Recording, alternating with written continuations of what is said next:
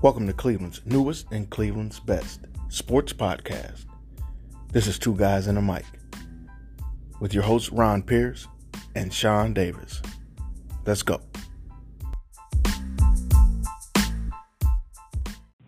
There's an important message waiting for you at the Truth About Child Loss podcast. It's a message of heartache and pain, but also of strength, faith, resilience, perseverance. The Truth About Child Loss by the Christian Jaden Project, available now on Spotify.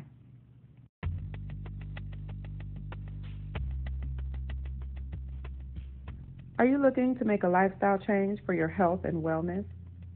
Try personal training through Renegade Soul. Follow Renegade Soul 216 on Instagram and Facebook. Go to the website www.renegadesoul216.com. Sign up today for your first personal training session. You are worth it.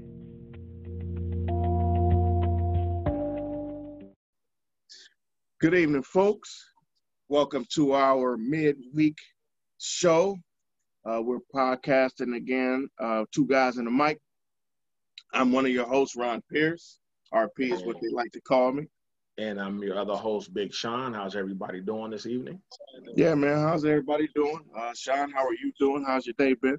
My day was cool, man. I kind of just relaxed today and kind of took it easy. Been a little tired, man. I have a lot of stuff going on, so. What's an off day look like for you, man? Well, when you off, but you still trying to fulfill other things, business-wise. I ain't going to put your whole business out there. But. Right. No, today I kind of really literally didn't do anything, man. I did some laundry and I played a little PlayStation today. Okay, so it was off day. I literally took it. Yeah, I try to do that, man. I think people need to do that more. Somehow society's convinced us that we have to be doing something all day, every day. At all times, yep. Doing something is something wrong, and I don't think we rest enough. It's why everybody's so stressed out for anxiety. Sometimes you got to take a day, or your body's going to do it for you. Like if you keep on 100 miles an hour, eventually your body's going to, they're going to make you take a day. Yeah, so. I agree with that 1,000%. So yeah, I do like to work hard, but I also like to relax and chill hard, or play hard, however you want to look at that. Exactly. So again, welcome to this midweek show. You know, sometimes me and Sean have to catch up. I know you guys probably think we talk all the time, but since we talk so much, when we do get together, we probably don't talk that much outside. Right. So we just wanted to catch up a little bit, but glad you guys are with us, for those of you who are. Today we're going to start out talking about the Major League Baseball playoffs, which are going on right now. They're in the divisional round of the playoffs. I was actually sitting here watching the Yankees and the Rays. I actually called the Rays the Devil Rays. I don't think they've been called the Devil Rays in about 10 years probably. But and it looks like it's going to be a pretty solid game. It's tied 1-1 in terms of the series. But right now the Rays are up 1-0 in the middle of the third. I watched pretty much the whole first and second innings. It seems like it's a pretty evenly matched game. But the thing that I really wanted to touch on, because, again, the Indians aren't in it, so I'm a little bit detached, honestly. But as I was watching this game, it kind of struck me that these guys were playing a baseball game that wasn't in New York, that also wasn't in Tampa Bay. So it led me to have this thought, this question, like, man, how does that affect – it's just like the bubble. So, I mean, I guess it's the baseball's version of the bubble, correct? Right. So the thing was that the problem that I had was, how does this affect the baseball players when it boils down? When you're at home, you know you got that short porch out to the right, or you know you got that, you know, big wall out in left field. So there are things, there's nuances, crevices and cracks in your building that you get used to, that now you got to get used to a whole different setup. I will almost feel like it's like spring training as opposed to the playoffs. I mean, am I like just going off on a tangent? Am I tripping, or do you see? No, that's the unique thing about baseball. It's the only sport, and correct me if I'm wrong, it's the only major sport. Let me put that caveat out there that all the arenas are different. In basketball and football and hockey, all the dimensions of every arena that you're playing are the same. Baseball is different. You have some parts that are bigger than others and some that are smaller than others, and that makes different shapes of the outfield, the way the home run wall is constructed. I remember in Houston, in Minute Maid Park, how they had the flagpole like right in the middle of center field with a hill on it, on top of kind of like a mini hill. So you had to play in center field. You had to be aware of that flag sitting out there. It's completely – it seems like you can construct your baseball stadium any way that you want to. So your outfielders have to learn how the ball may bounce off of the wall, especially like in Boston with Fenway Park and the Green Monster. You got to learn how to play the caroms off of the wall. So, and I never thought about that until you just mentioned it, by these guys not being in their home ballparks. How do they adjust to playing in a foreign field like that? So that definitely comes as an adjustment. I mean, I think that now, I think I said earlier that it might make it like a spring training game. Let me correct that, because I guess that really wasn't accurate. What's probably more accurate is I think it actually adds a little more stress, a little more mental preparation, even, because, like you say, the dimensions in every field, in every ballpark are completely different. Like, there's some places that have a warning track. There's some places that end right at the wall. There's some places that have a lot of play and fair and foul ground. There's a lot of places that don't. It's like, you're running up that first baseline and thinking, oh, I'm just about to catch this over my shoulder, and you're running over the tarp because that tarp ain't there in your park. You know what I mean? So it's a difference that you have to play with at all times, and you got to deal with it anyway when you're in playoffs, because you play in these different parks. But and also too, I guess the way for baseball to kind of make it fair, they put the American League bubble in National League ballparks, and vice versa, and put the National League bubble in American League ballparks. That's where you don't have all four teams are unfamiliar with those ballparks. They probably didn't play in them all season. Yeah, so, I mean, it's almost like it legitimately puts everybody on an even ground. Right. No matter how good your team is, you're kind of still all on even ground, and anything can happen. So I think I agree with what you're saying there, because, like, what advantage do you have? Like, if you're a left-handed hitter, man, you love having that short porch in Yankee Stadium. You know what I mean? Or in Boston. Right. Like you love that, because all I got to do is kind of pull, turn, boom, that's 315, 320 feet, home run. Whereas some of these parks, like I remember when they made Safeco. No, I'm sorry, not Safeco. Safeco out in Seattle. They were like, man, you almost can't hit a home run to dead center.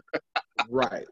Exactly. You know what I mean? Because it was just so far away. But you have places like the Indians have a not a monster, but we have a home run porch out in left field, that in a lot of parks, you can hit that thing halfway up that, and that's a home run. That we just steal that joint away from you, because it hit the wall.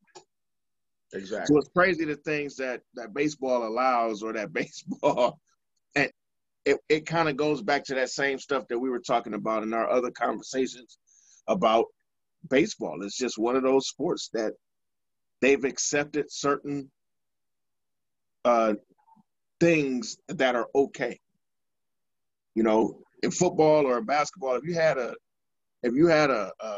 like you say, a pole right in front of the basket, Like, you couldn't shoot a three-pointer on this side because that pose right. like this. Oh, man, that would never ride. But in baseball, it's all good. Don't nobody care that you got to run uphill to catch this ball in dead center. Right. You know, don't nobody care. You remember to brick wall. When Comerica Park was first built in Detroit, it was a cavern out there in the outfield, and it still is. They blew the fences in, and it's still hard to hit a home run. Yeah, in that stadium. They were trying to make it like old Tiger Stadium, like where it was real big and, you know, spacious and stuff like that. And it actually, for this live ball era where you can go in and just mash and mash and mash home runs, you can't really mash. Listen, right. I would like to see the person that hits. I know people have hit home runs out of old Tiger Stadium. I like to see the son of a bitch do it in Comerica. I right. like to be there. Look at Wrigley Field, man.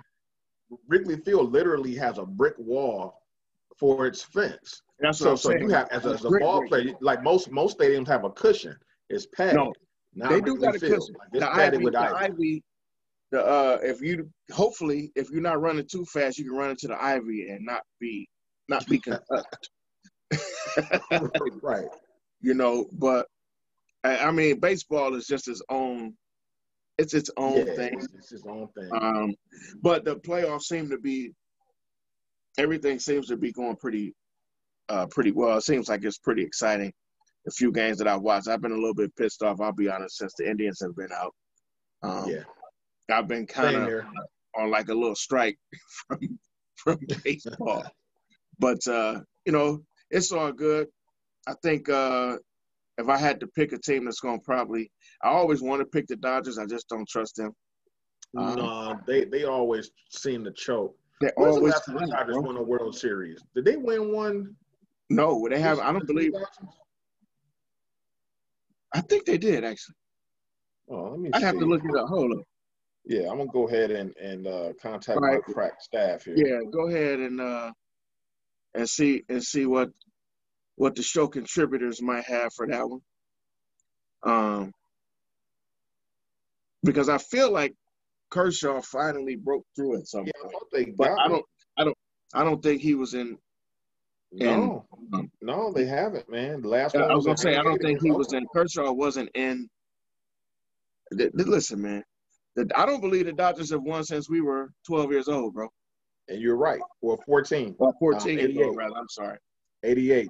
That was the infamous Kirk Gibson. Yeah, the Kirk Gibson walk-off home run when he was on one leg. Fluke home run off interception. Right. Yes, so I think the Dodgers have been to the World Series a couple of times. They have. That year that they had Puig and Kershaw and those guys, they were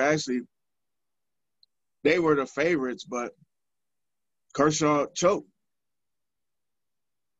You know, when you got the Cy Young Award winner, you expect that dude to just show up. I mean, I can't say that no other Cy Young Award winner has ever not won or not pitched well in the postseason.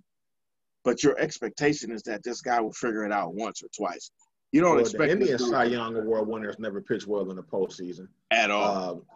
Kluber, didn't CC win Cy Young? Yep, he pitched okay, but he didn't pitch good in the game. He wasn't lights out.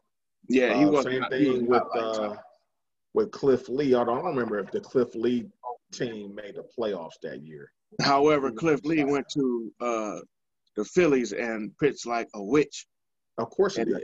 Season. Of course he did. Same thing with CeCe. When he left here, he was untouchable in the playoffs. Yeah, yeah. Even that one year, he spent in Milwaukee. He was lights out. Oh, yeah, that year they was crazy. That he was pitching. He single-handedly by himself. Yeah, I won't say by himself, but it was damn near. Yeah, he helped prepare that team into the playoffs. I mean, I think they lost in the first and second round, man. But he was the stuff that he gave in their postseason, like from the defensive standpoint, it made what everybody was doing defensively easier because you wasn't hitting it. You weren't getting a piece of nothing. And if you were getting a piece, you were getting a piece. They weren't. I mean, this dude's stuff was electric, you know? But he was pitching for a contract. So yeah, he was. So that made sense. He was trying to get that $200 million, which I can't knock the hustle, player. Money. Never knock the hustle. Then he got a ring. How many rings did he get in New York? He just got two, I think. Two? Okay. Yeah.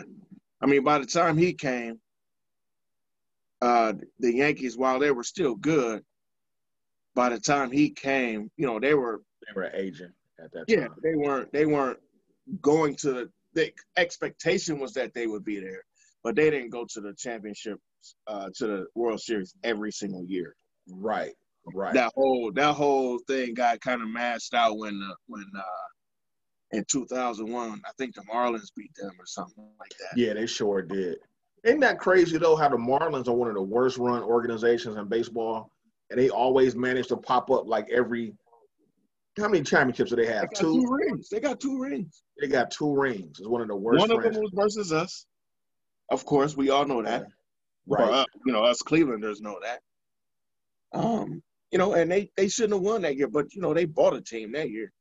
They had. I mean, they bought the team the second time too. They damn sure don't give me the line who was on that team. No, they definitely. I know they had some big names on that team. Whoever was on that team. They all ended up in Boston, New York, and Texas. Yeah, exactly. The very next year. Right. The very next year. As soon as they won that championship, they dismantled the team. That's all they – look, I don't – and then the Miami fans act like they're the greatest fans on the planet. I don't want to hear it. Anyway. And you would think in that area, like with the Latino population, that they would be – it would be a bigger baseball hotbed, but – the Marlins and the city of Miami, for whatever reason, they don't really have a good relationship, especially how they kind of tricked the fans into subsidizing that stadium with tax dollars. Yeah, see, I was going to say that's the first. That was the first problem. They kind of, and trust me, this is not the first time that something like that has happened where you gotten a land deal that you didn't live up to all of the specifications around it because all you actually want is the land. Once you get the land, now you actually have to go to court once all of the contracts are signed. Who the hell wants to go through all that red tape? Nobody, really. So it's just going to be a bunch of angry people. They say the same thing happened with the Met Stadium out in Queens. Okay. That, you know, a block and a half away from it, it's nothing. You know, it's a desolate area. So these things have happened. And this isn't the first case of it. Not that that makes it okay, but apparently it's become normalized that that's what ends up happening. Now, we've been fortunate here in Cleveland to have stadiums that actually kind of gave back to the local area because we remember what downtown looked like before Gateway came. And trust me, man. Right. It was not the place to be hanging out late at night talking about, oh, I'm going to the Indians game. Okay, good luck. Right. Yeah. You know, Cleveland wasn't the place that you wanted to be hanging out on. Like, I played 2K, and when you go to the Cleveland Stadium, you know, when you play at the Q, or as I call it, the Gun, they always talk about the popular hangout on East 4th. I'm like, man, do these cats know what East 4th used to be? Man, I used to be the seedy side of downtown. The CD. Yes, sir. So, all right, bro. That was whole stroll back in the day. Yeah, you listen. You might go in on East 4th on Euclid. You might not come out on Prospect. You might not make it out of there. Right. It just wasn't set up that way. But okay, let's move a little bit forward into our next topic, the NBA Finals. So game 4 was last night. During our last show on Sunday, they were in the middle of game 3. Yeah. And I was actually questioning whether this team would get swept or not because I hadn't seen anything from the team that showed like the fortitude, like that mental fortitude. The edge that I kind of gave them was the mental fortitude edge plus the great leadership up top that we've already done this, so we're not afraid of any situation that this team can put us in. So I expected them to kind of show that, and they actually showed it at, you know, that night. And I actually saw it again last night, to be honest with you. They lost last night because of talent. They didn't lose last night because they weren't trying or because of a game plan. They lost last night because, the reason that I think they're going to lose the series, freaking AD and freaking LeBron are too much. And when you have to deal with those two monsters, if KCP, somebody who we've derided here on our show, KCP played really good last night. So one thing about us on our show, we're going to give credit where credit is due. Yeah, even if it's a guy that we, you know, don't like or don't think is any good, because we're not haters like that, man. We ain't those types of haters. We may not like you, but when you show up, ain't nothing we can do but say, man, that dude showed up. Caldwell Pope, Kentavious showed up last night in a huge manner. He hit a lot of big shots or necessary shots early, and he hit a couple big shots. Yeah, he hit a couple late because LeBron and AD didn't really have great games. They were a little off most of the game. LeBron was off for the last two games. I don't know what the hell that was, but LeBron's been off for the last two games.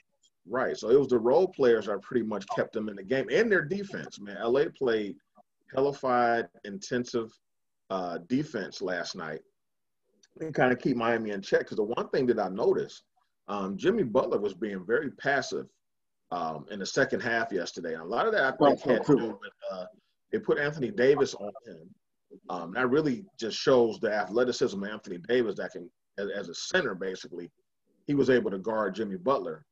And I think he just took Jimmy Butler out of his hookup with his length. Jimmy Butler was not attacking. He would get to the rim, and then he was kicking it back out for a three instead of trying to finish and draw the foul. And I think that really, to me, was a turning point in the game that kept Miami from winning that game, because the game was there. Miami was going to LA, and they had a really good chance of winning that game, but Jimmy Butler was just being passive in the fourth quarter. They were definitely there. You're absolutely right. They were capable of. They had every opportunity, should I say, of winning the game or having the game be a bit closer than what it was, with just a make here or there. I'll be honest. I think parts. I agree with what you're saying about AD covering him, but I'm going to tell you, I'm going to go a step further, because LeBron was covering them too. So now you're dealing with both of these guys. Not to mention, Jimmy on the other end is also covering AD at times. So you got – that's a lot. Like, dude, that's a lot. That's a lot. And that's where you need another superstar on your team with you. You got to have, if nothing else, you got to have somebody who's capable of being a wing defender. And we go right back into that positionless talk again, where you got guys that are, you know, we can't say that they're necessarily a power forward. We can't say that they're necessarily a small forward. They just can play. And you need guys like that. Like, LA is long. LA is a long athletic team. Of course, nobody's longer than freaking the Brown, but they are a long team that you have to get into. And when you give some of those guys space, the Carusos, you know, the Rondos, when you get those guys space, they can score in space. And I think the first two games, Miami was running their zone that they had been running all playoffs, which was working. But the problem that we are seeing LeBron and them have now, they've kind of come out of that. Now they're going to man-to-man. But I think now they're expending a lot of energy chasing guys, which is not leaving a lot for their offense. So I think it's kind of playing against them right now. Right. And another point, you know, Miami's been without Goran Dragic now for I think, three games now. Yeah, but that's a testament to, you know, Spoelstra and those guys to be able to hang in there without your basically your second leading scorer. Yeah, and it takes a lot of offense they're missing. Now Tyler Hero has really stepped in and taken up a lot of the slack, but that kid is only what 19, 20, and so down the stretch, 20. So down the stretch yesterday, he was trying to, you know, help Jimmy and take a lot of shots, but he ended up taking a lot of bad shots. Where I think if you had the veteran presence of Dragic in there going in the game late, you know, they might have been able to, you know, to pull that game out. Because really, besides, you know, Hero and Jimmy and Dragic, like, who's really else a scorer on Miami? Who else can go and get their own shot in their own bucket? Yeah, okay, that's a different question. I was going to say it's a lot of them that can score. But, yeah, the different question, the more accurate question I think you were trying to go for, you just hit on, which is who can get their own shot? Who's not worried about if, while I'm standing here in the corner, I'm open, I hope they throw it to me now type of a scenario. So I don't really know that they have a lot of those guys on their team other than Jimmy Dragic, who's not playing at Bang. Bam can. I don't know that you really want to see him doing a lot of dribbling, but he can create his own shot. So I'll give him that much credit. And I think Hero can. I'm just not sure that that's what you want Hero doing. He's just young, you know, and that's why I wanted to see the Boston-LA series, that matchup, because Boston has three guys that can go and get their own shot. And I think it would have created a matchup. Well, it had been a matchup problem on both sides, and I wanted to see how, you know, the coaches made adjustments in that case. I mean, Jaylen Brown can get his own shot. Tatum, you got Kemba Walker. Marcus Smart has improved a great deal. They got a little bit of size, too, you know, with their center. So I really wanted to see that matchup, but that's neither here nor there because it didn't happen. But I just knew that Miami just didn't have enough horses to pour this series out. And I thought they would get a game, which they did. And now I think now that LeBron smells blood, AD smells blood, I'm looking for a blowout tomorrow in Game 5. Who's the MVP? It would be LeBron, because you probably when all is said and done, you look at his overall numbers, he's probably averaging close to a triple double. In the finals at 35 years old, 17 years in the league. So now as far as the most important player who does like all the dirty work has been Rajon Rondo. Rajon Rondo only scored maybe like 2 points last night. But he did a lot of the little things, man, keeping the ball in play on offensive rebounds, tap outs. He was doing all the little gritty stuff, man, that gave LA possessions, man. It's stuff that didn't show up in the stat line. That's what he does. I mean, yeah, that's who he is. So, like, his veteran presence, man, was major. Like, having him out there on a couple of those, especially when the game was really, really close. There was times when the game was, like, within 3 points or 5 points or whatever, and L.A. would miss a shot. And, I mean, this dude would just get his hand in there, him and Caruso. Just get your hand in there and poke that thing out, and you get another, you know, 14 seconds. When you're down in the fourth quarter, 3 points and 5 points, and you don't get that rebound, and now we've just spent close to 24 seconds trying to get this bad shot. Now we've given them another 14 seconds, and I'm already tired, and I'm already out of position. You know what I mean? It just continues to create that landslide, that snowball at the top of the mountain, and especially in that possession, that ends up kind of taking you out. And I think, you know, Rondo really played that. But that's who Rondo is. He's the savvy vet. He's, to me, right now Rondo is playing, and I think you pointed this out, Rondo is playing the Ron Harper on the Bulls, Ron Harper on the Lakers role. Mm-hmm. He's just a savvy vet who's just going to keep everybody cool. I'm also going to knock down this jump shot. I'm also going to get this steal. I'm also going to set this pick. I'm also going to get this one you know what I mean? Like, that's just what he's going to do. And you need that guy. You got to have that guy because it can't always be LeBron. It can't always be AD. Sometimes you need those guys to do, like you say, the triple-double stuff.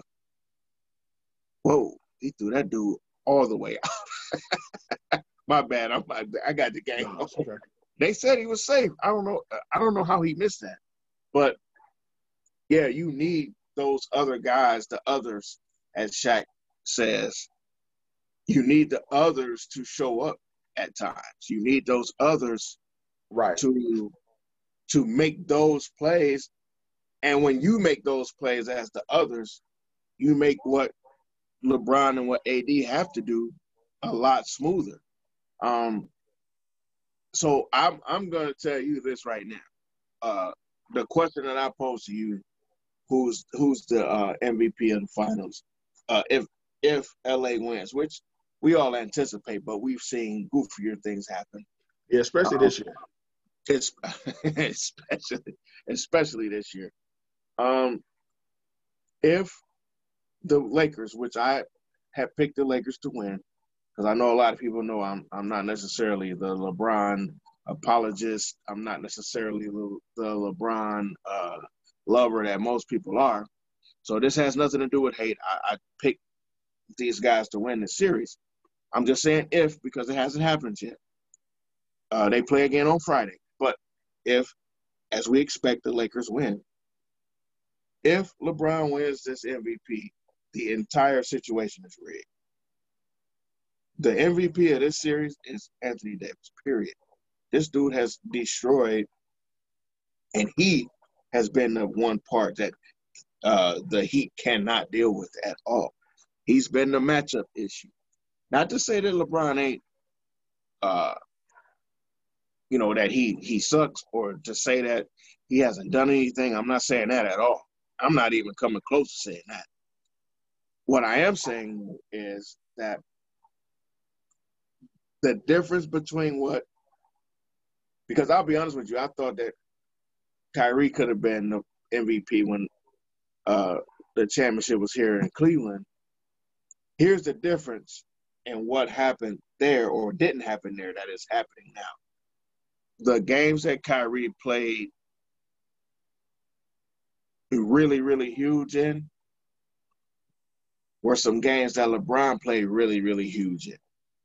So it kind of got overshadowed, as it's probably gonna always be. Here, AD has been the monster. Like, he's been the monster. He's been the guy that nobody could guard. When you go 13 for 14 and, you know, he's averaging over 30 points in the series. So if this dude's averaging, he's 25.8. In the series? Yeah, so I'm gonna run these numbers by you here. So LeBron is 27, basically 28, 27.8 points, 11 rebounds, and 8.5 assists. Where AD is 25.8. Let's round it up to 26 points, 9 rebounds, and 3 assists. So like I said, LeBron is close to averaging, you know, a triple-double in the series, man. That's why I have to give it to, you know, LeBron, because I think LeBron just makes everything run, man. Like he definitely makes everything run. Now that part, listen, I said it 1,000 times. One of the things that he may not win championships, but there's a reason that you're there. You know what I mean?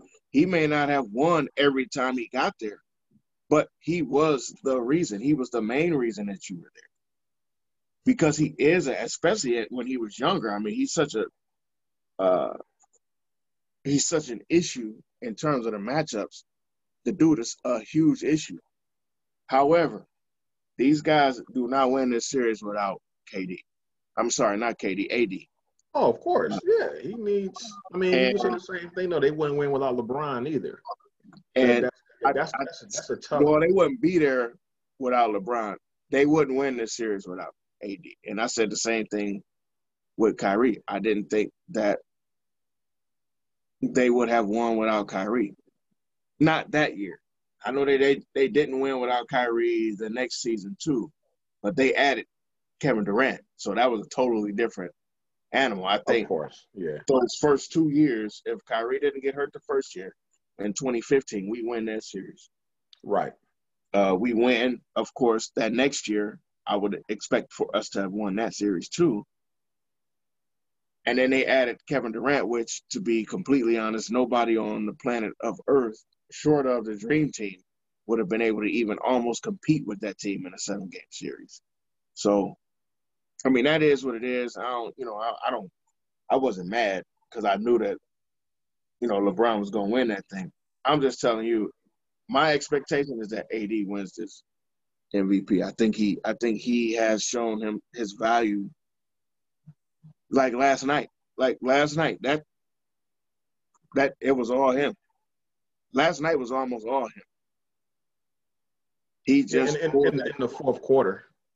And that's what I was struggling most of the game. LeBron didn't have a great game yesterday. He had some numbers, but LeBron did not play great. No. LeBron was all over the place yesterday.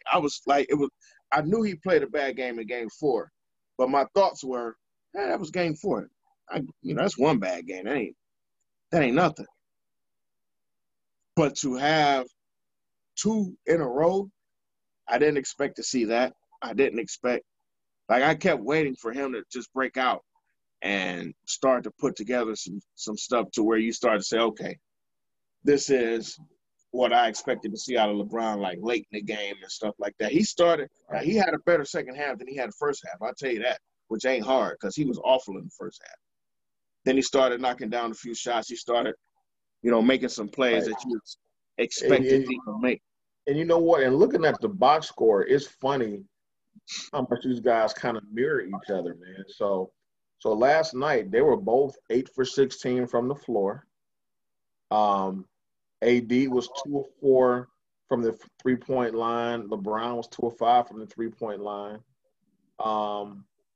Free throws, LeBron was 10 of 12 from the free throw line. AD was 4 for 4. And AD had 22 points, 9 rebounds, and 4 assists. And LeBron had a triple-double last night, man. He was 28. He had 28 points. No, I'm sorry, it wasn't triple-double. It was close to it, though. 28 points, 12 rebounds, and 8 assists. So even – and that's crazy because we'll say, okay, LeBron was off, which he wasn't, and still damn near had a triple-double. Because of how he plays. I mean, the game is played in such an open fashion. I mean, it literally suits how he plays right now. And that's not a knock. That's not a slight either. It's none of that. It's the way that the game is played. LeBron has figured it out and has made it fully work for what he does. And it does. It just works well for what he does. Which is why he's so good, which is why he's the best in this generation. That's why he's the best. Nobody can get in this dude's way and slow this guy down. Like, especially, there's some guys that can get in his way and slow him down, but not getting to these games and not from getting the numbers that he wants to have.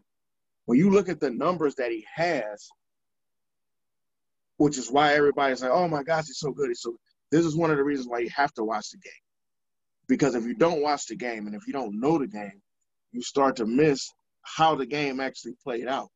Because there's parts of those games, the reason that I say he was off isn't because I think, he went 8 for 16. That's 50%. That's the problem I have with numbers. If you watch the game, his first half was not 50% from the field. He did not play that great of a game in the first half, and the announcers were even talking about how he was kind of still struggling, almost having like a Game 4 hangover, almost. Mm-hmm.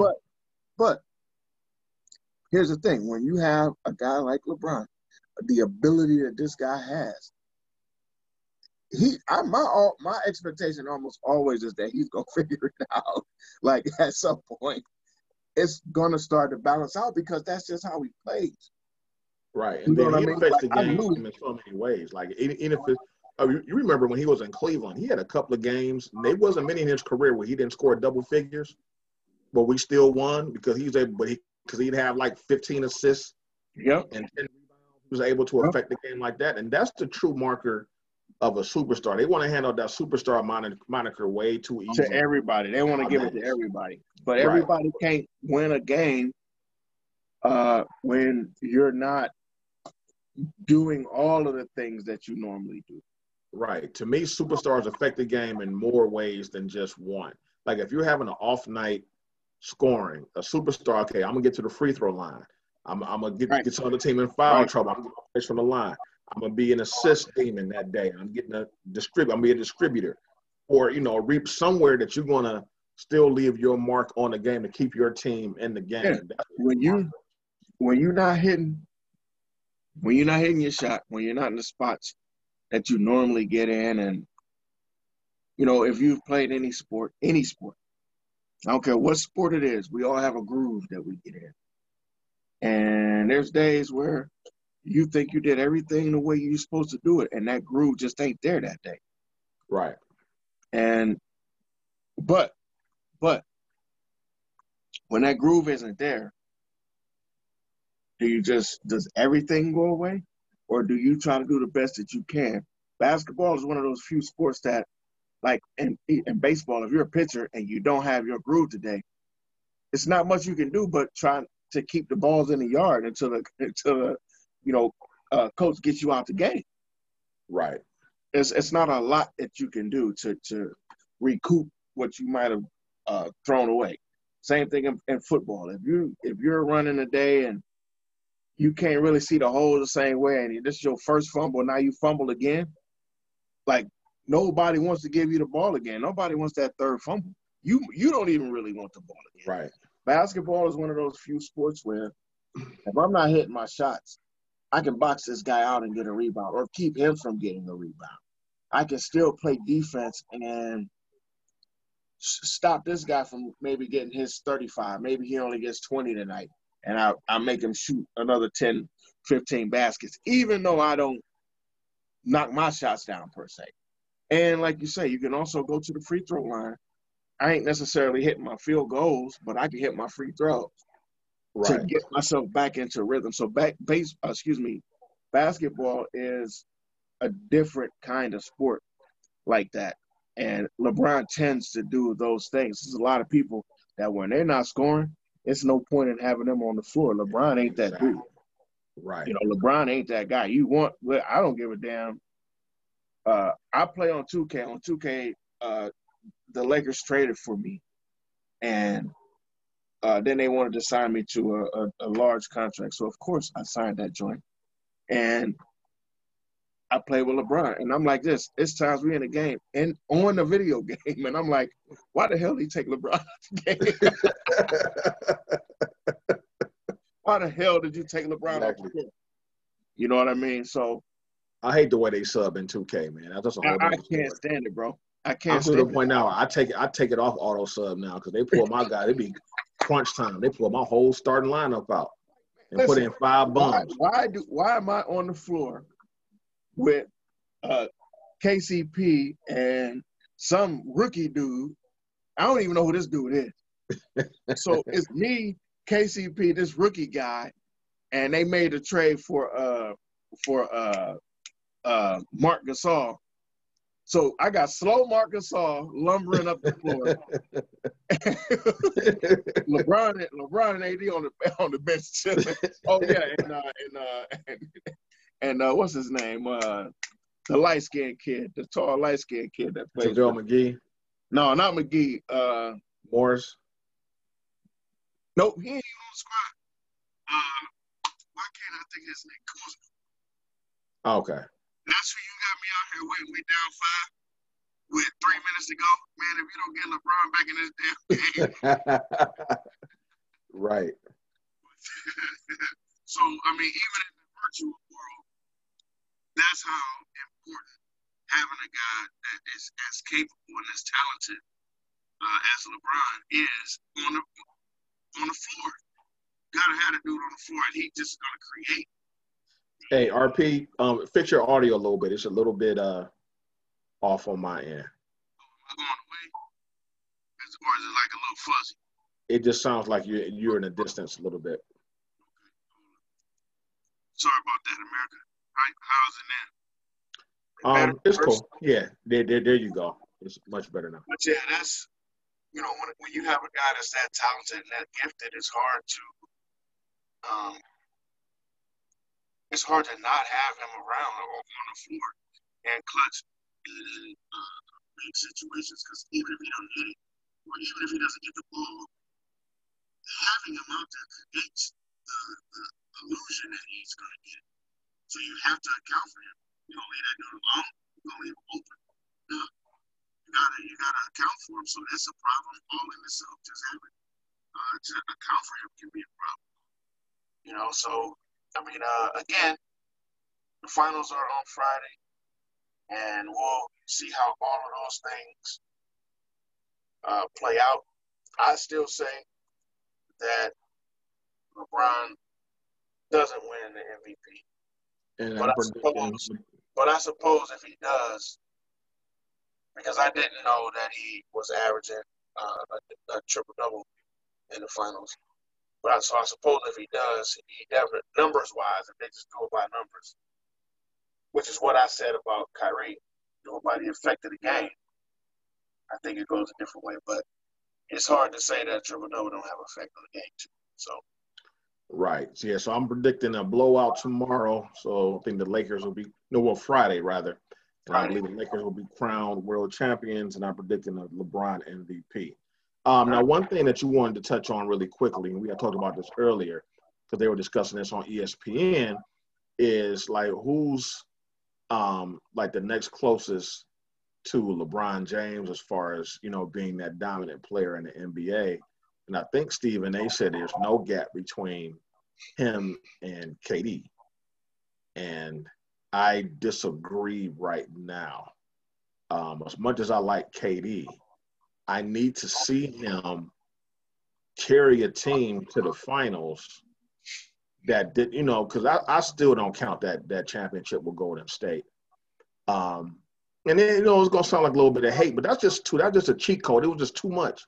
I don't think nobody could deal with that. I mean, it's overwhelming, you know, what they were coming at you with. So I want to see, now that KD is in Brooklyn, he does have a superstar with them in Kyrie, but they're not loaded like the Golden State team was. So I want to see, and now Brooklyn has a lot of good players. I mean, Karis LeVert, Dinwiddie, the dude I call the Afro Samurai. What's the guy with the Afro? Allen. Yeah, him. Yeah, I like him. He's a gritty player. They still have DeAndre Jordan. So they have pieces there, but it's not a superstar-laden team. It's like it's not really a big three, or a big four, or really a big five, as they had in Golden State. A big four and a half in Golden State. Yeah, so now I want to see if KD is able to be that leader and take Brooklyn, you know, to the finals, even get a championship. But as of right now, because I haven't seen him do that yet, because he couldn't do it in OKC, I'm not going to say that Kevin Durant is on an equal level of LeBron James at this point in time. I can't disagree with that. I think that's a solid, pretty solid assessment of that situation.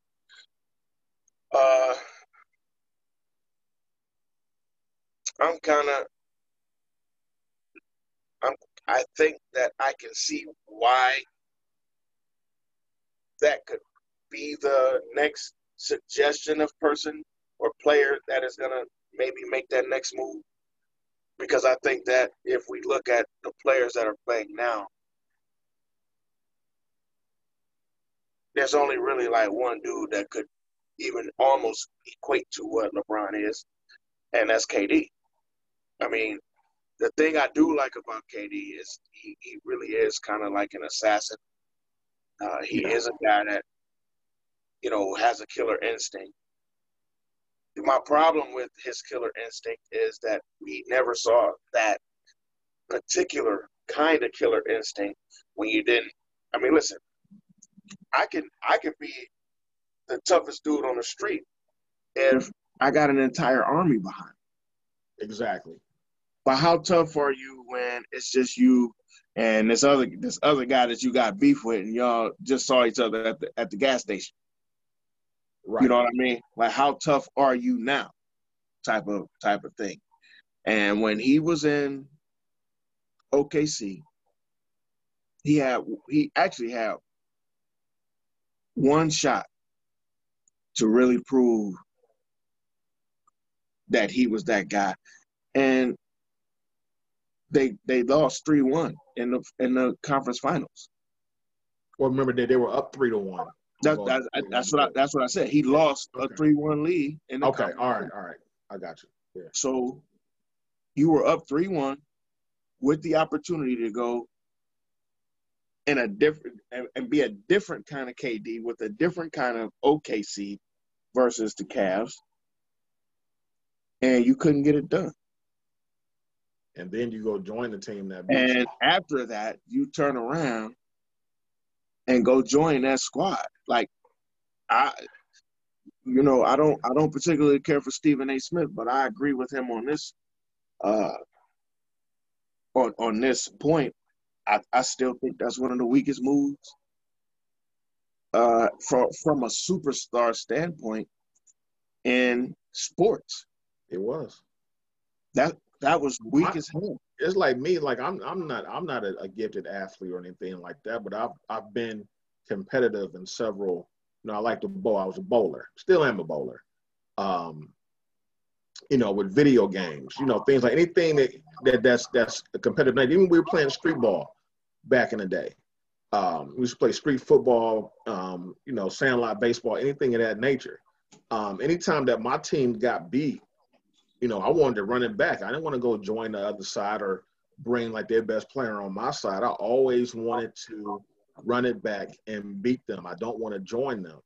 I don't care how good of friends we are. Like, once it's that competitive thing going, you know, I want to beat you. And but guys now are just, you know, built a little bit different. I try not to be that old head all the time. It's like, well, everything in our day was better. But what I will say is that as far as the competitive nature of guys that we grew up watching, I think was a lot better for the game than it is now, better for sports, period. Because back in that old NBA, man, you just had guys that clearly hated each other. They would be cool in the off season, but during the season, it's like, we're not friends. Like, I'm trying to beat you, your head off. They could be friends in the season. However, here we are, Magic and Isaiah, playing for a championship, and now we about to scrap. And their friendship hasn't been the same since that series, and it was 88. And that was in 88. Yeah. So it wasn't the banana boat group that we see now, you know, where these guys are, you know, they're like in the limo singing that song from the damn Hangover. Oh, we're the three best friends that anyone can have. That's whack to me. And I agree. I don't always want to be the old guy, the old school guy that thinks everything, all things young, so, you know, totally and all that stuff. I don't want to be that guy. I really do try not to be that guy. But to be honest, I do like my stuff. You know, I like my hammer. I don't think you got a hammer better than me. But I will give your hammer credit if your hammer works as well as mine. So when I see things that are as good, or when I see things that are as capable, I give that credit when it's due. However, I like my basketball because, like you say, I like to know that when the Lakers and the Celtics played each other, somebody going to get punched. Like, and I'm waiting on anybody to punch Danny Ainge. Please punch Danny Ainge. Is there anybody anywhere that's going to punch Danny Ainge? I will go in and punch him myself. If I, you know what I mean? Like, right. Those are the things that you don't get that fervor no more, like that angst about a team coming in like you used to back in the day. You know, you don't get that toughness. Not to say that these guys can't play tough or don't play tough. The problem I have is that they're really just playing tough. You knew. You was going to get some back alley shit happening in the game. You still to this day ain't forgiving Mahorn for shooting that short elbow to Mark Price's head. Oh, man. That pretty much probably cost us the championship. That cost that cost everything. That was it. Because look, Mark Price was never the same.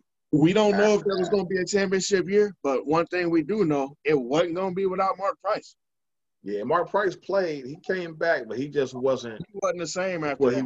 He was not the same after that hit. Like, he was out for about 6-7 games, and the Cavs went about 500, which gave him the opportunity to catch back up, because I think the Cavs were up like 2 or 3 games at that time. Right. People forget, man. Back in the mid '80s, the late '80s. The Cavaliers would go toe-to-toe with the Pistons, Bulls, everybody, and the Celtics back then. Even the Lakers when they were played with, they were playing against the Lakers, man, and play really well against the Lakers. They just didn't do well in the playoffs. I don't know that Coach Lenny. I know you didn't go there. His matchups sometimes were issues in the playoffs, as we know.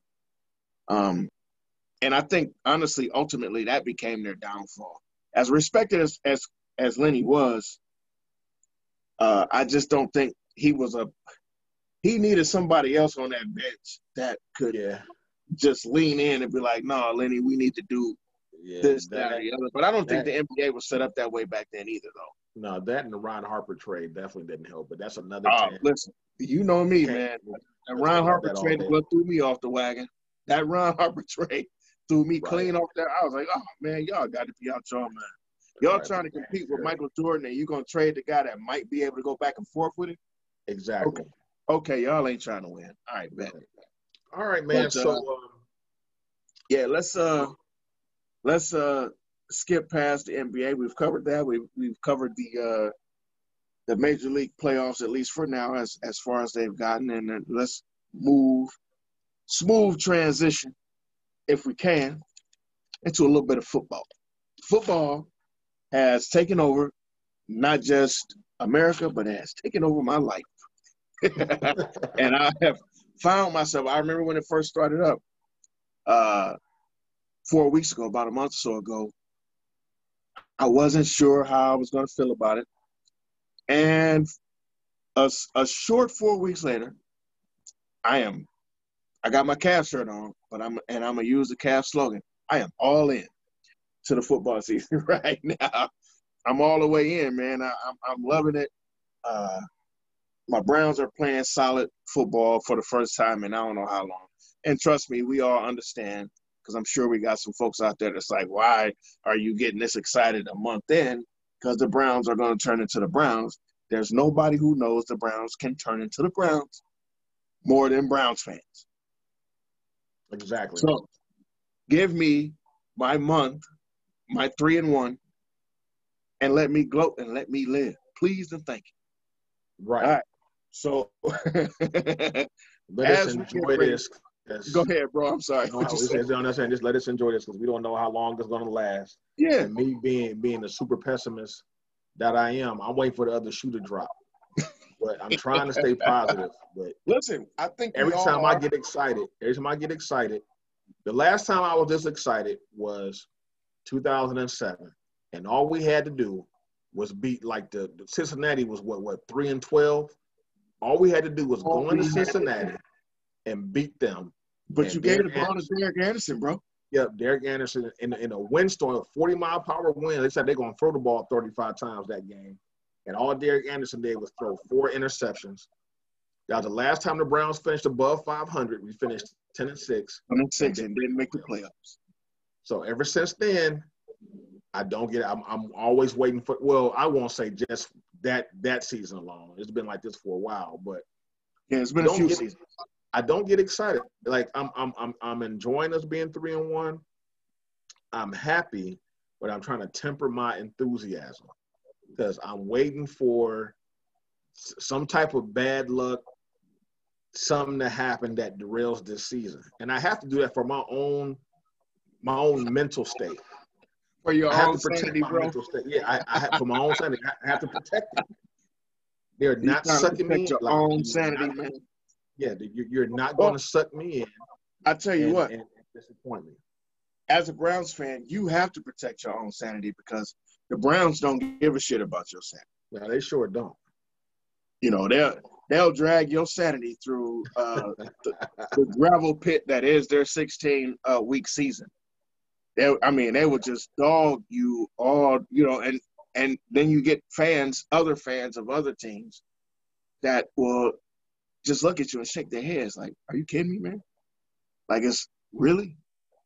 Right, because we never do anything easy. like, that's Cleveland sports. We never do anything easy. We can't. Let's go ahead and do a quick preview here. We have the Indianapolis Colts coming in town. They are 3-1 also, I believe. Mm-hmm. And they're coming in with the number one defense. So this would probably be our first true test against a quality defensive team this week. So what are your thoughts going into this game, and what do you think we need to do to knock off Old Man Rivers and the Indianapolis Colts? Well, I would like to say something sexy. I would like to say something that nobody else is thinking about.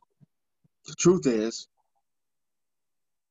simple football is what we need to do. We need to do what I've always felt like we needed to do. We still are developing our identity. We are still developing how we play on a play-to-play basis.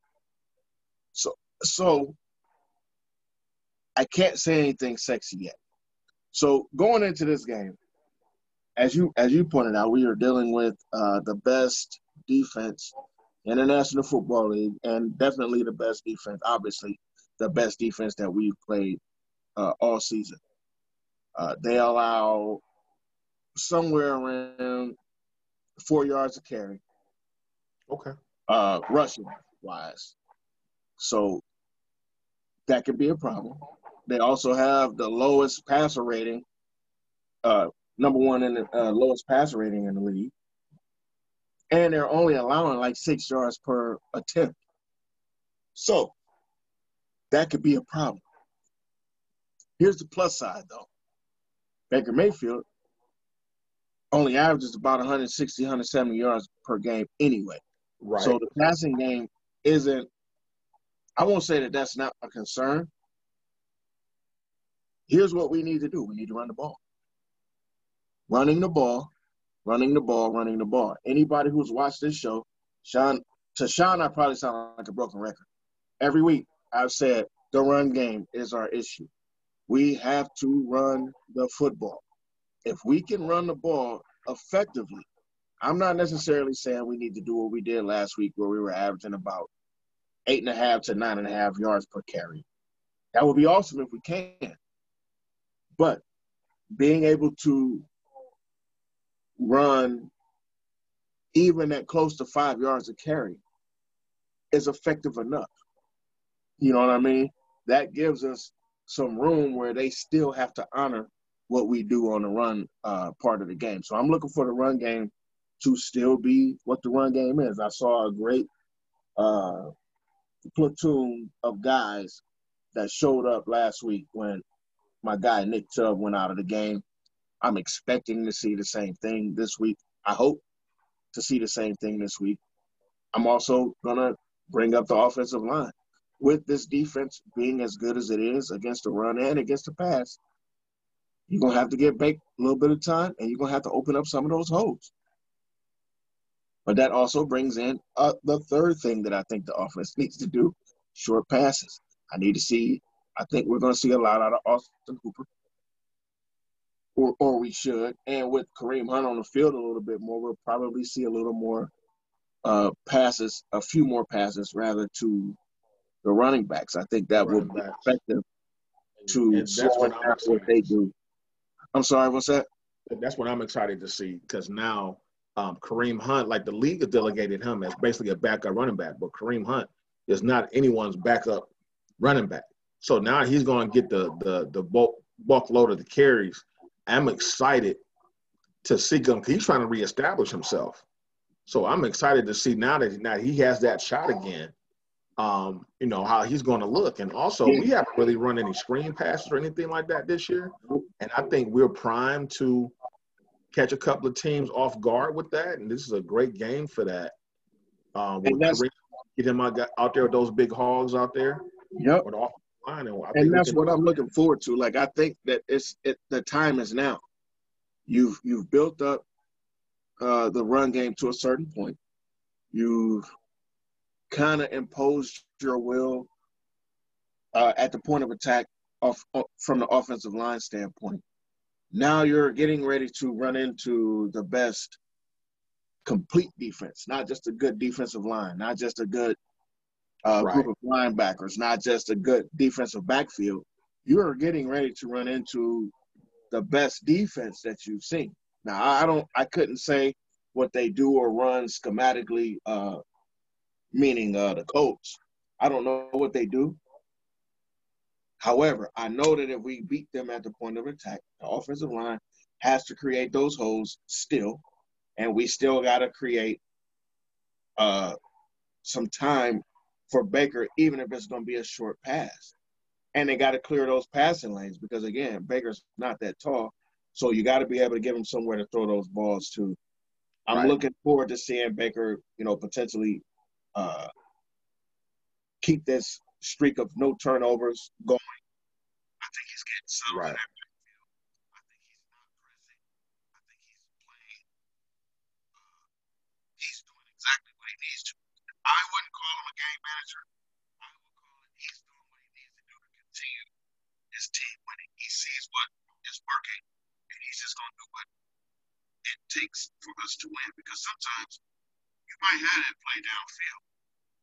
But, bro, I got to make this short play because if I hold on a little bit longer, I'm going to take a second. And it changes how we play call after that. So, I mean, it's really to see how they affect this Colts defense as what the Browns want to do offensively. Also, the other thing I want to point out is Myles Garrett. That's the other key to the game is Myles Garrett. Myles Garrett is this offensive line is actually really good. The Colts offensive line, and they have to be because Rivers is legitimately a statue. Right. He's not very mobile, and he's old, so can't be getting that dude touchdown. I mean, he's a Hall of Famer. So, you got to protect it. There's no way he would have went there if he didn't think he would be protected. And they have a really good offensive line, so I would like to see what type of disruption Myles can do versus this offensive line. Indianapolis hasn't done much offensively yet this year. They've beaten Jacksonville, Minnesota, the Jets. Who else did they beat? The Jets and the Bears. So they lost one of those. Who did they lose to? They lost to Jacksonville. They lost to Jacksonville, but they beat the Jets, they beat the Bears, and they beat the Vikings. Right. All right. So this probably will be the biggest test for their defense because they haven't faced an offense like ours with a rushing attack like ours. So that'll be a test for them. One big key is that Phillip Rivers will give you a couple. Yep. He's going to throw a couple of he's going to give you a couple of turnovers each game. You have to take advantage of them. So, like last week against Dallas, we probably dropped 3 or 4 interceptions. We have to make those plays when they're there. Because we've never in the past, the Browns haven't played against Phillip Rivers well at all. I think we only beat him – that I can think of maybe once. Matter of fact, the year we went 1-15, he's the one that's that one game that kept us from going 0-16 that year, was beating San Diego at the time. But normally we don't fare against Phillip Rivers all that well. So, you know, when he gives you the opportunities, when he throws those two ill-advised passes that he does every game. That was a different Phillip Rivers, too. It was. I mean, the Phillip Rivers that we're going to see on Sunday is playing a lot more like Baker Mayfield right now. Yeah. About 165, 170 yards a game, et cetera, because he's just not – I mean, listen, the dude's almost 40. I'm almost 50, and trust me, if I had to throw a football to my porch right now, I would be hurt for weeks. I had to. My arm would be with the football. I throw the ball, my arm's going to go with it. So. But, you know, that's not – and it's not a knock on Rivers. I think Rivers is a solid enough quarterback in his heyday. I think he's just there holding that spot over until they get somebody there. So I just think that those are the things that get back to our points. I think that those are the things that we need to do or that we need to exploit. They don't really have a huge run game. We haven't played great against the run anyway, but if we can put the game on Phillip Rivers and get pressure on that guy, it could change some things. So I'd like to see what the defense is going to do, what the coordinators have lined up for Sunday. I also would like to see what OBJ is going to do. Again, space, get this dude in space, get this dude in space, get this dude in space. I've been saying it since week one. Don't tell me that this dude sucks. No, he doesn't. He sucks the routes that y'all got him running, where he's running into 5 or 6 other guys. Get him in space. Put him on one-on-one situations.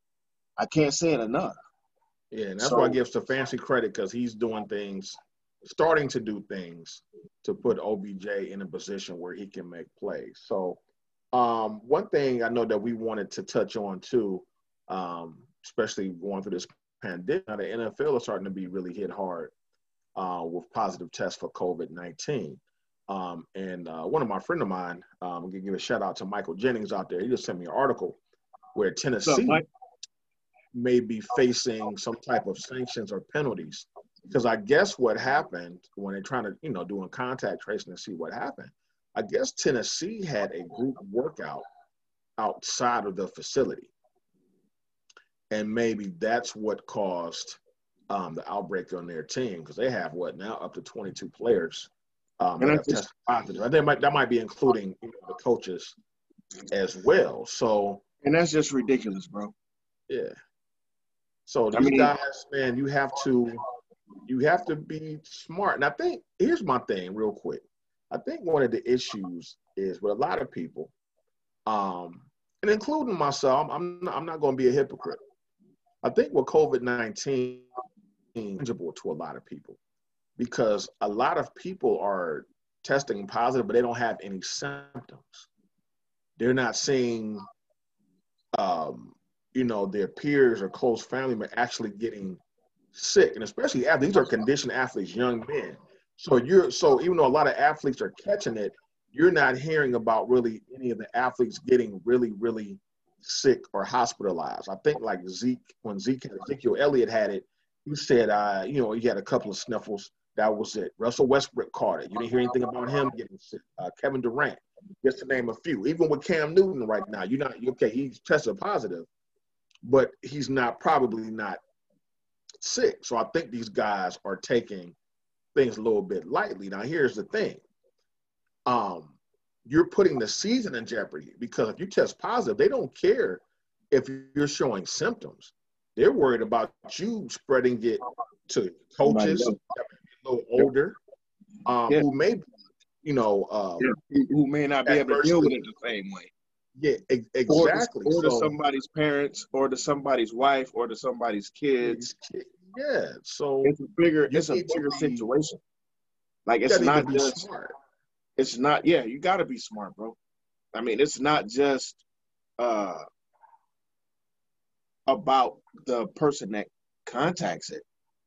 A lot of people don't know this. Before we did the video, before we had a YouTube page, and all that stuff, we were actually in the same room at all times doing this show. Right. Well, thank God for Zoom, but now we're doing it remotely because Sean has an elderly grandmother that he's around all the time. His mom is older as well, just like my mom. They're older. Like, I come in contact with my mom. My dad is not in the best of health. My mother-in-law, who I live next to, is not in the best of health, and she's elderly as well. I have kids. Listen, I always feel like I'm the guy that would catch it, don't have any symptoms, and I'll come in contact with everybody and get everybody else sick.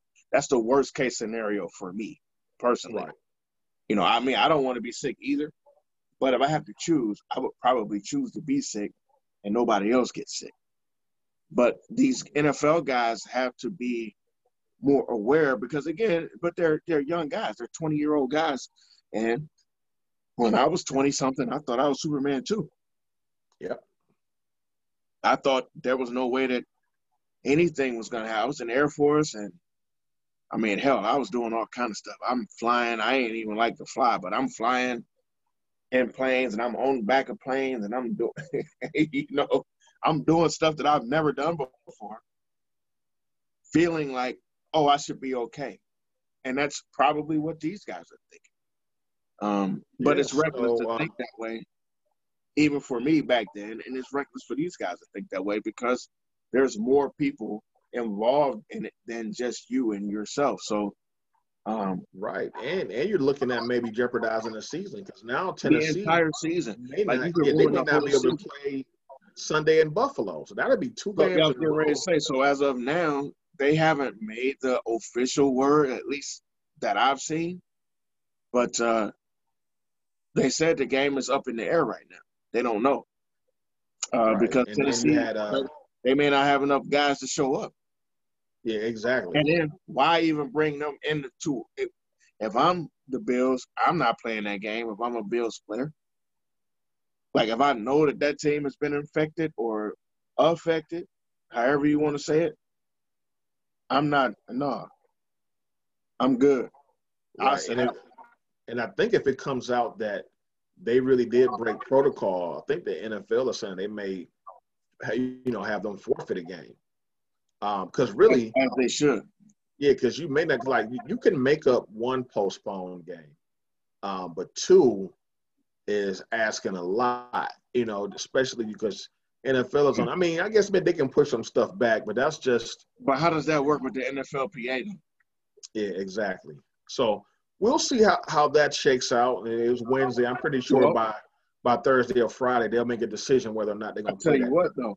Here's another problem.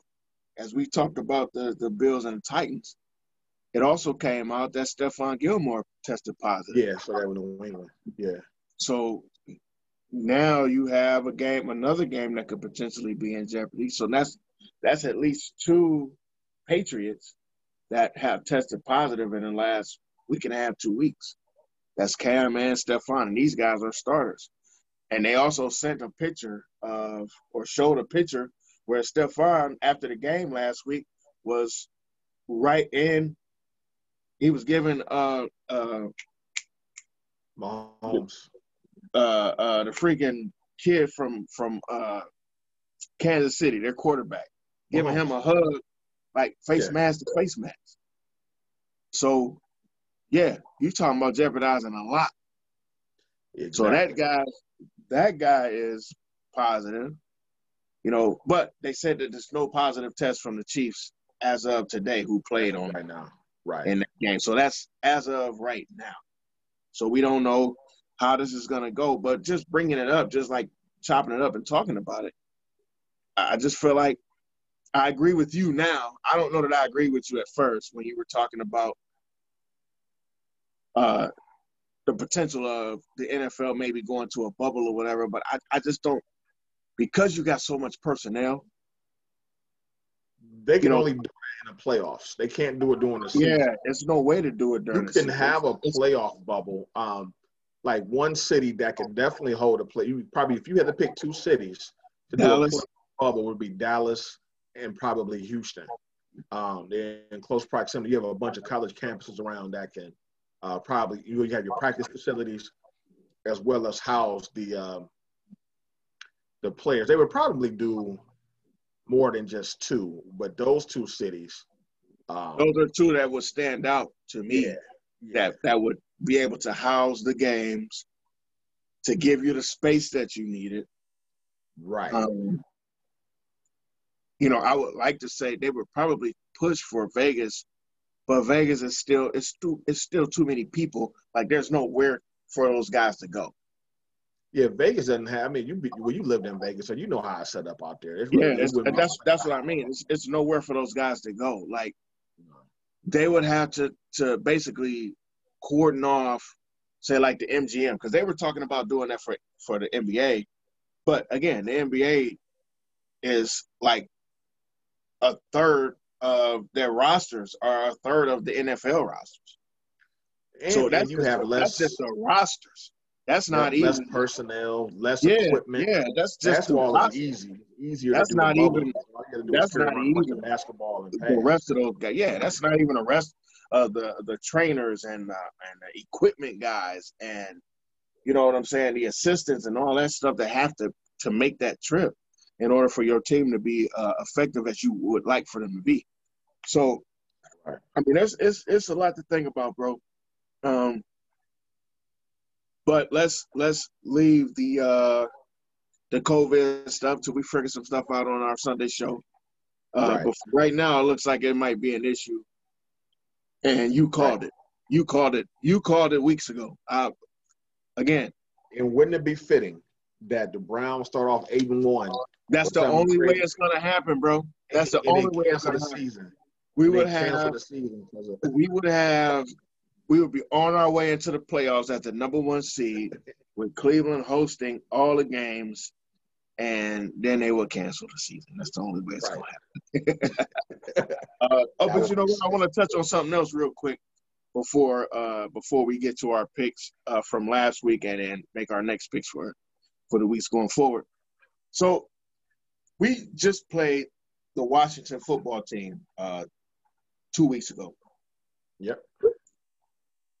And we're pretty familiar with their quarterback, Mr. Dwayne Haskins. He's been demoted, and not just demoted. He's not even the backup right now. Oh wow! I saw where this dude has been demoted to the 3rd string. Wow. Now, I don't know how fair that is. I don't know what he did. And now here's me thinking as an old guy. Here's me thinking as a guy who's managed the business and run businesses and stuff like that. What do you do when a player, to put yourself in a spot where this guy goes from being your guy to not even close to your guy? It has to be something that happened, right? I was trying to, play with it in my head. I saw a post about it earlier on Facebook, and one of my friends was like, oh, I feel sorry for this guy, talking about Haskins. I feel sorry for this guy because he hasn't had a chance to, really live up to this and blah, blah, blah, blah, blah. I'm not sure. He's on his second coach in his 2nd year. If he's been given the right development, a lot of that stuff I agree with. Because at the end of the day, you got to have player development, correct? Right. So, but here's my thing here. I don't think he's gotten the right development. His last coach wasn't sold on him. He didn't believe that this was his guy, and he felt like he was being forced on him by management. He didn't want to draft him in the first place. He didn't want to draft him to begin with. So when you're dealing with that by itself, that's an issue because they're not giving you extra help. They're not trying to make sure that you get what you need. They are almost setting you up to fail on purpose. So that's an issue. Now you get rid of that guy and you bring in a coach who is probably the total opposite of that guy. This dude is all business. And he's only about his quarterback not turning the ball over. He's a game, almost a game manager, because he's a defensive guy. So now he comes in and he wants you to be all business, but he hasn't learned how to be all business. So that's a problem too. Now, here's the third part of that. A lot of this is on Dwayne Haskins himself because he's not totally developed. And I don't know that he's doing everything that he can do to become totally developed. It falls on more than one person's shoe. It's not just one thing that's wrong here. It's a lot that's wrong here. They drafted the guy to potentially be the guy. The coach didn't want him. Now you force this guy out, and I don't know that this coach wants him. So where is the development? And then you got pictures of this guy. You got pictures of this guy. This is what I got right before we went on air. You got pictures of this guy not taking a single solitary snap, standing on the sideline during practice like this, like almost refusing to take snaps with the second team. And I think that's why he got demoted to the third team. However, where is the upside, and how do you recover this situation? Well, he's not going to recover it in Washington because clearly the new regime in there, they didn't draft him. And when you do that, when you pull the plug on him this early, you have no intentions of developing him because Washington's not going to win anything this year at all. Nothing. So if you really were invested in him and you would let it play out, okay, we're going to have growing pains this year. Let the kid play 16 games. Let's see how he develops. Doesn't show any promise. So you can go ahead and move on next season. So basically he's going to get cut at the end of this season, and he's going to hopefully get picked up by a team that sees a potential that's willing to develop him. He needs time to sit behind a veteran quarterback and have a good coach that's going to be willing to teach him in Washington. And we talked about that. Didn't we? We did. So hopefully, it works. I think he's a good kid. He has some talent, man. He has the arm talent. Oh, the upside on this dude is incredible. Yes, he might be as gifted as any Ohio State quarterback who has ever come out of Ohio State, short of Joe Burrow. Look, short of Joe Burrow. Yeah, but Joe Burrow wasn't Joe Burrow at that time. Yeah, we didn't. Yeah, stop with the – I just had somebody say, oh, well, Joe Burrow came out of LSU. He played 1 year at LSU, man. Stop it. Didn't he play two? Listen, he played 1 year that mattered at LSU. So you're just going to take – Ohio State take all the credit. It's all about the O, baby. Yeah, so we can go ahead and recap our picks from last week, which I did horrible. First game we picked was the Broncos and the Jets, and I have no idea. I don't know what possessed me to pick the Jets in that game. Listen, I'll tell you why. See, thankfully, I take great notes. Here's why we both picked the Jets, because I picked the Jets too. That makes me feel bad. We picked the Jets because we thought with the young guy, Brett Rippon. By the way, I'm gonna take a little stage left. The Yankees are getting it handed to them right now. Yeah, they are. It was 7-2. I'm watching it. It's 8-2 now. Is it? Yeah. It's okay. My TV's a little bit behind. And they're getting it handed to them right now. But Tampa Bay always plays the Yankees tough like that though. It's always. They always have. I don't even know why.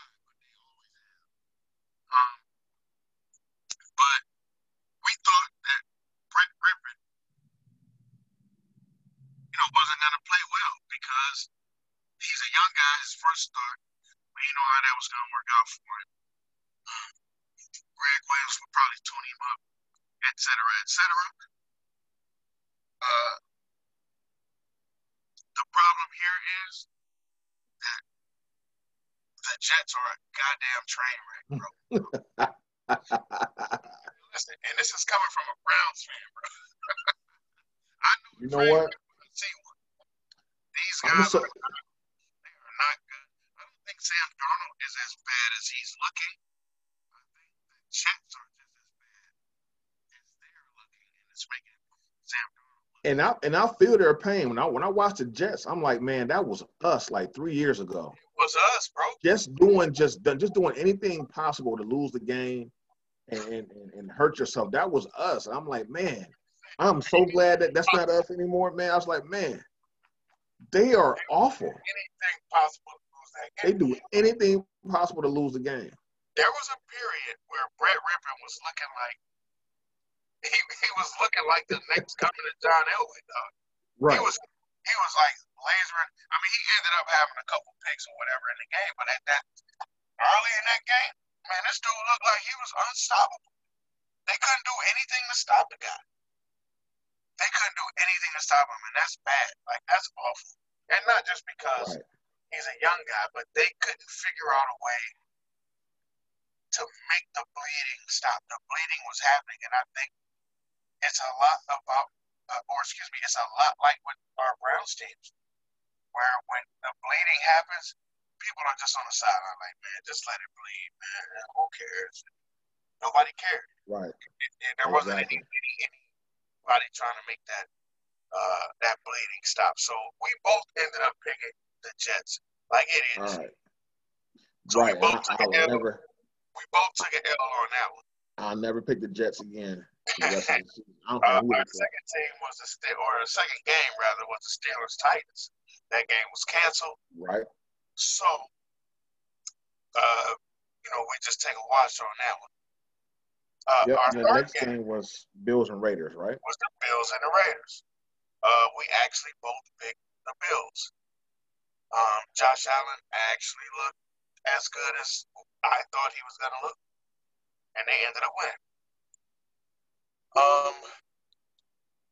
The Sunday night football game that we picked, the Eagles and the Niners. You picked the Eagles. I picked the 49ers. Eagles. I thought Nick Mullins would play better. I thought the Niners would feel, better after winning that game the week before that. But they're so depleted, man. They just don't have enough. Yeah. But that's an indictment on the Eagles because the Eagles really did. I mean, it's not like they blew them out. That was a close game. It was close all the way through. But both teams are kind of depleted, actually. Yeah. But so we ended –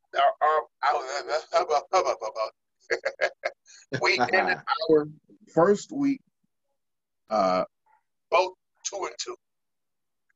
So we're still tied. We're basically 0-0 right now. Right, because you picked the Browns to win and I picked the Cowboys. Because I picked the Browns and this jagoff picked the Cowboys. Here we are. Look, I got Cleveland on my shirt. I got Cleveland behind me. I got Cleveland on my head. And this dude, this is all Cleveland show. But I know why he picked it. He is so jaded. He just expects us to always let us down. That's how it goes. I felt pretty good about the Browns last week. What it really boiled down to is I wasn't sure what Dallas was gonna do. That was my caveat. But so we ended that week 2-2, and here we are getting ready to go into week 5. So last week Sean introduced the games. This week I think I'll introduce the games, and our first game shall be a classic Thursday night football. Because when does Thursday night football ever let us down? Right. We have actually a solid game that's coming up. We have the Tampa Bay Buccaneers, who are 3-1, going into Soldier Field versus the 3-1 Chicago Bears. I'll let you pick first, or give me what your breakdown might be for the game or whatever. I'm just going with Tampa Bay. I think Tom Brady's finally getting that offense together. They're being a little bit more consistent offensively. I don't trust the Bears at all. You don't know what Nick Foles will show up from game to game. I don't think the Bears are really that good. I don't think they're actually a 3-1 team at this point in time. So I'm going with Tampa. I'm going to go with Tampa as well. They're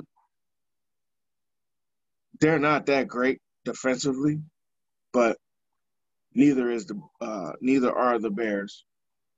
Their front four is incredible, by the way. With Khalil Mack and whatnot. But I think they're going to have to do a little bit more to win that game, and that's why I'm picking the Bucks to win.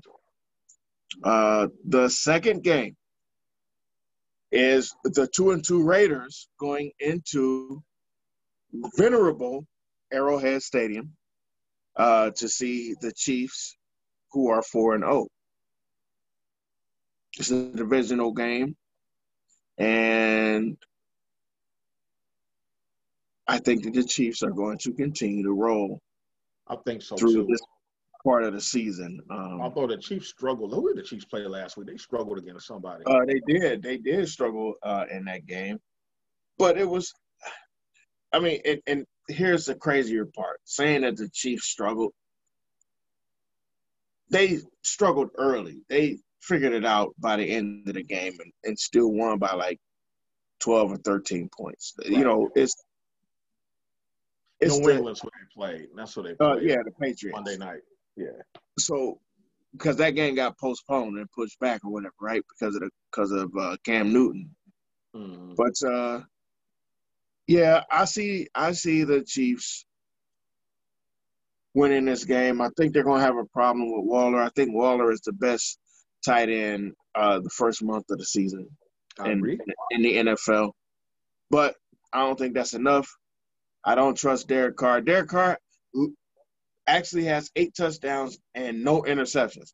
How? Yeah, I looked at that stat. I don't know. How on earth that happened? I have no idea how that's happened. Right. However, I think that's coming to an end on Sunday. I think he'll probably end up throwing a pick. I don't trust Derek Carr. I just don't trust Derek Carr. Sorry for my Las Vegas fans that I know and love so well. I used to work in Vegas, for those of you who didn't know. Okay, so let's move on to our third game. We do 5 games a week, by the way. We don't do the whole schedule. We pick 5 games randomly, or I pick 5 games randomly, and I force Sean to make a pick. Yeah, that's pretty much how it goes. I get bullied into these 5 games every week. So we got the Bengals and Ravens. So our third game, as John just pointed out, is the 1-2-1 Joe Burrow-led Cincinnati Bengals versus the Baltimore Ratbirds. They are 3-1, by the way. The Ravens blitz a lot. Joe Burrow has – I don't know what's wrong with my tongue tonight. Joe Burrow has an awful offensive line. He's gonna get hammered. It's my expectation. Not a wish. The line has to be at least 14 points. Real quick. Dude, you know what? That's a good point. We need to look that up. I didn't even think about that, but you're right. Because these guys blitz damn near half the time the Ravens do. Yeah. So a rookie quarterback coming in. You got a rookie quarterback with a team that already blitzes veterans. Right. Almost half the goddamn time. With an offensive line that is awful. Yep. And the line is 13, so the Ravens are favored by 13. Yeah. Listen, man. I'm not shocked by that because, the line, I need to get some of those profits. How many plays does Joe Burrow get before he is leaving concussed? He's carried on. Man, you see that hitting touchdown? And they called that – and they threw a flag on that play. And that wasn't an illegal hit. The hit they took against Philadelphia. I I didn't think it was an illegal hit. It wasn't. I didn't think that it was an illegal hit, but we're in the era now where they pretty much want to put they just don't protect everything. They'll err on the side of caution because the NFL ain't listen. They're not trying to keep paying $200 million to folks for settlements, man. That's right. That's a lot. That's what it comes down to. Yeah, it's all about lawsuits. Even if I got $10 billion, I got to pay you $200 million. I'm mad as hell. Right. So they probably mad as hell too. That's $400 million I ain't got at the end of the day. So that's the both of us. Wait, hold on. So I should have been doing this earlier, but we both picked the Bucks. We both picked the Chiefs. That was an easy one, actually. And so was this one. But that's a divisional game. That's the only reason I put that in there.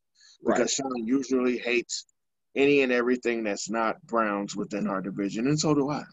Yeah, I hate both of those teams equally. That's the thing. I actually thought Sean would say, who cares who wins this game? I hope the stadium implodes. No, I'm not at that point yet. Now, when the Ravens and Steelers play each other, that's when I pray to the gods to – I don't care. Listen, I hate Cincinnati. I hate them. Baltimore, and I hate the stupid Pittsburgh Steelers. Okay, let's move on because that can drive us down a whole nother road as well. Right. Our fourth game, the Jacksonville Jaguars and the Houston Texans, who are awful right now. The Texans are absolutely horrendous, but the Jags are too. Yes, this is a game I will not be watching on Sunday. Most definitely. The only way I watch this game because I got the Sunday ticket. Why I have it, I don't. I mean, I'm kind of getting it for free right now, but I'm gonna watch when the Browns are on. I'm not gonna turn any other game anyway. But the only way that I flick to this game if it's close in the fourth quarter and nothing else is going on, then I'll tune to it. But the Jacksonville just has a history of just being one of the most boring, most irrelevant teams in the NFL. Even when they were good, bro. Even when they were good. I didn't want to watch Jacksonville. But, unfortunately, they're not even good right now. No. They got a porn star for a quarterback and Gardner Minshew. He's got the porn stash. He has the porn stash. But I'm going to pick – Houston, and you remember Houston just fired Bill O'Brien, which I knew it was coming at some point. They really should have did it in the offseason. Really, as soon as he traded DeAndre Hopkins, if I was the owner, I was like, first of all, I wouldn't have let that trade happen. Two, I would have fired him right then and there for even thinking about it. Listen, it has to work. Like, if that's what you do, it has to work. Now, here's the problem that they had. They started out the season with the Chiefs. So, let's just say this was their first game of the season. They might not be 0-4. Right. They might be 1-3 as opposed to 0-4. Not that 1-3 is better, but maybe the dude still has his job. I'm not even advocating for Bill O'Brien. I don't know that dude is any good. I think he's one of those coaches that do a pretty solid job in the regular season. I just don't know that he's the guy that gets you over the hump. So I think it might actually be good for them to move forward without him. And, you know, at certain points, everybody needs a little bit of change, some sort of shakeup. So I think this is one of those games where this might be what was needed for the Texans to kind of turn it around. The problem I have is they're going to kill Deshaun Watson. His offense in the process.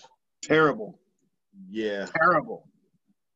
However, I think that they're going to win this game. I think they're going to win this game.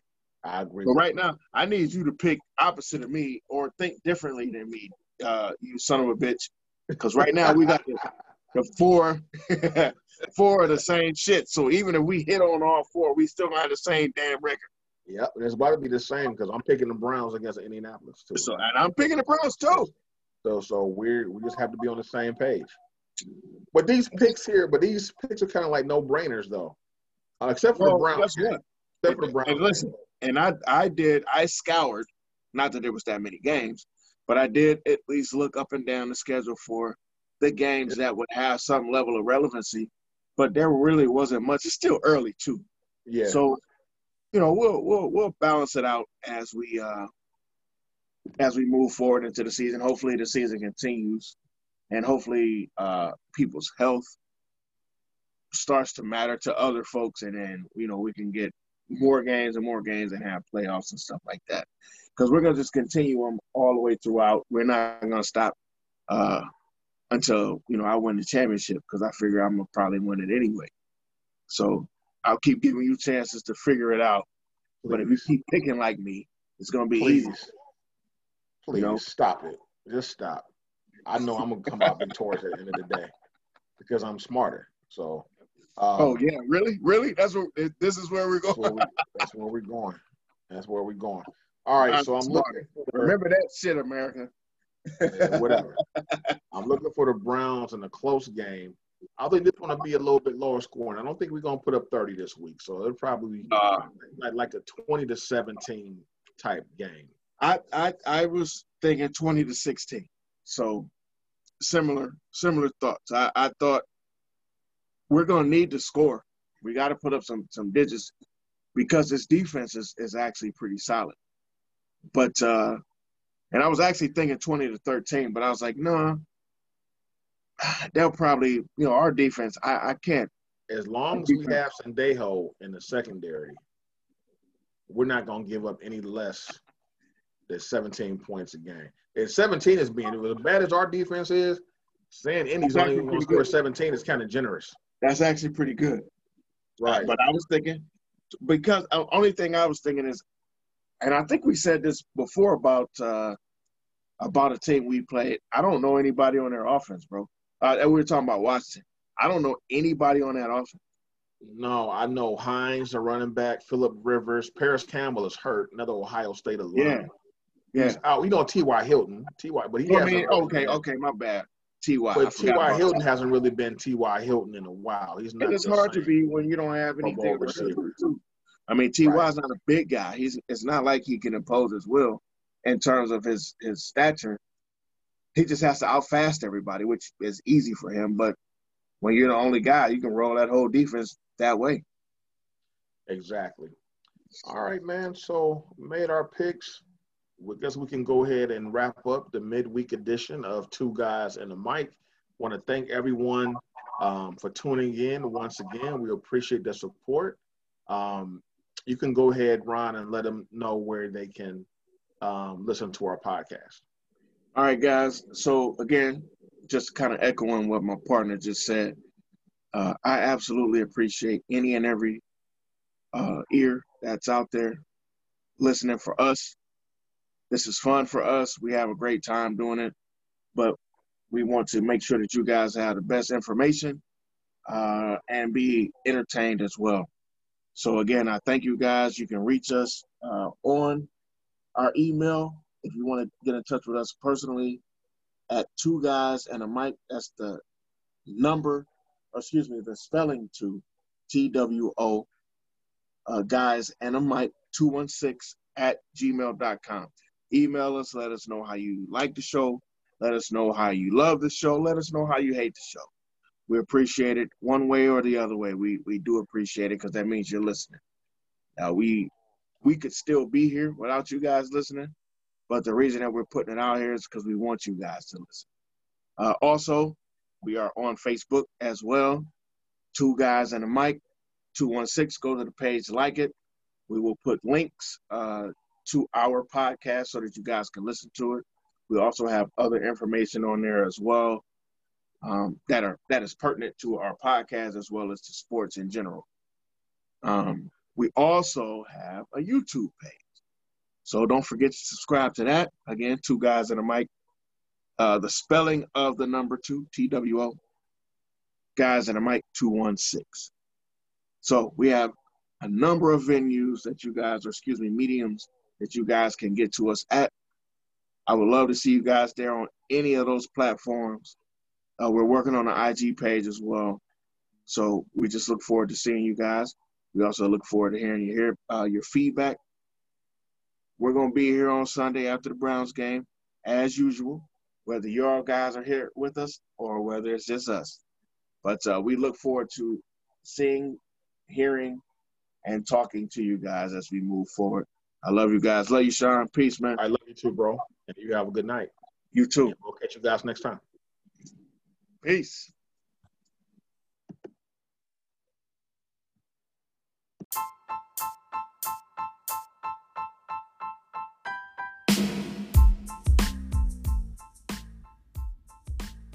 You've just listened to Two Guys in the Mic with Ron Pierce and Sean Davis. Tune in to us on Sunday after the NFL games for our next podcast. Until then, peace.